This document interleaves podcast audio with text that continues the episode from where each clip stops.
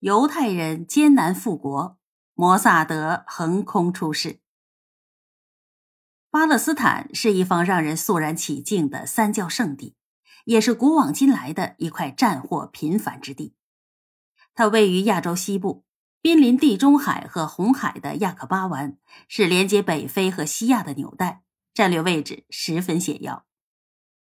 从古至今。神秘的宗教氛围和旷日持久的战火带来的复仇情节，让这里高大的橄榄树并没有成为一种和平的象征。如今的犹太民族建立的以色列国就在这片土地上。众所周知，犹太民族是一个古老的民族，也是一个多灾多难的民族。在经历了两千多年的颠沛流离之后，他们终于有了属于自己的国家。以色列国，以色列可以说是一片神奇的土地。根据一九四七年联合国关于巴勒斯坦分治决议的规定，以色列国的面积为一点四九万平方公里。如今，其国土面积约二点一万平方公里，全国人口约六百二十五点九万人。这几乎与在二战期间被纳粹德国屠杀的犹太人的总数相等。其中，犹太人占百分之七十六点七，阿拉伯人、德鲁兹人及其他民族占百分之二十三点三。不过，犹太人却遍布世界各地，其中美国有五百八十万，法国六十万，俄罗斯六十万，乌克兰四十四点六万，加拿大三十六万，英国三十万，阿根廷二十五万，南非十一点四万，澳大利亚十万，巴西十万。就是这样的一个弹丸之国，这样一个饱经忧患的民族，如何能在中东地区阿拉伯世界的包围之中立于不败之地呢？这实在是一个永久的话题。一九四九年五月十一日，以色列取得联合国的席位，成为第五十九个会员国。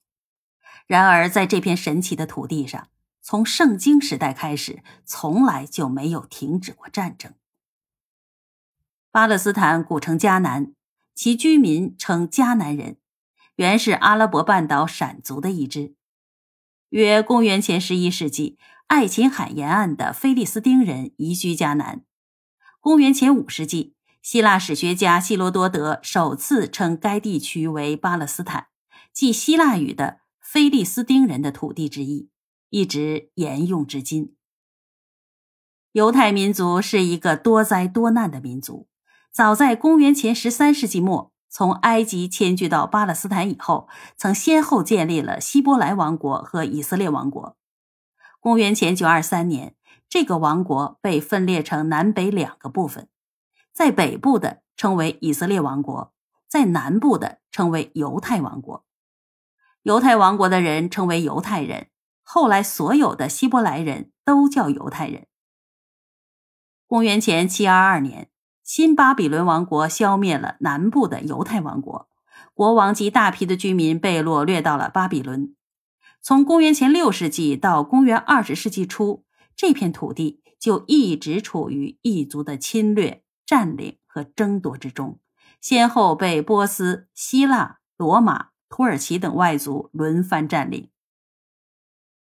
公元前五三八年，波斯帝国征服了巴比伦。允许当年被巴比伦掳去的部分犹太人返回巴勒斯坦，并在耶路撒冷附近恢复一个附属小国，重新定居下来。这些人就是现代犹太人的祖先。公元前一四三年，巴勒斯坦地区的犹太人终于摆脱了希腊马其顿王朝的统治，建立了马卡比王朝，取得了八十年的独立。但是好景不长，从公元前六十三年开始。犹太人的灾难又降临了。这个时候，穷凶极恶的罗马帝国又大举入侵巴勒斯坦地区，先后三次大规模的镇压犹太人的反抗运动，屠杀犹太人多达一百万之众。然而，更大的灾难还在后头。公元一三二年，巴勒斯坦地区的犹太人终于遭受了他们有史以来的灭顶之灾。公元一三二年，犹太人的一次大规模起义遭到镇压以后，大部分犹太人被野蛮的屠杀了。侥幸存活下来的，则被全部驱逐出巴勒斯坦地区。罗马帝国将犹太人驱逐出这一地区以后，将地名改为叙利亚巴勒斯坦，企图抹灭犹太人千年来与这片土地相连的痕迹。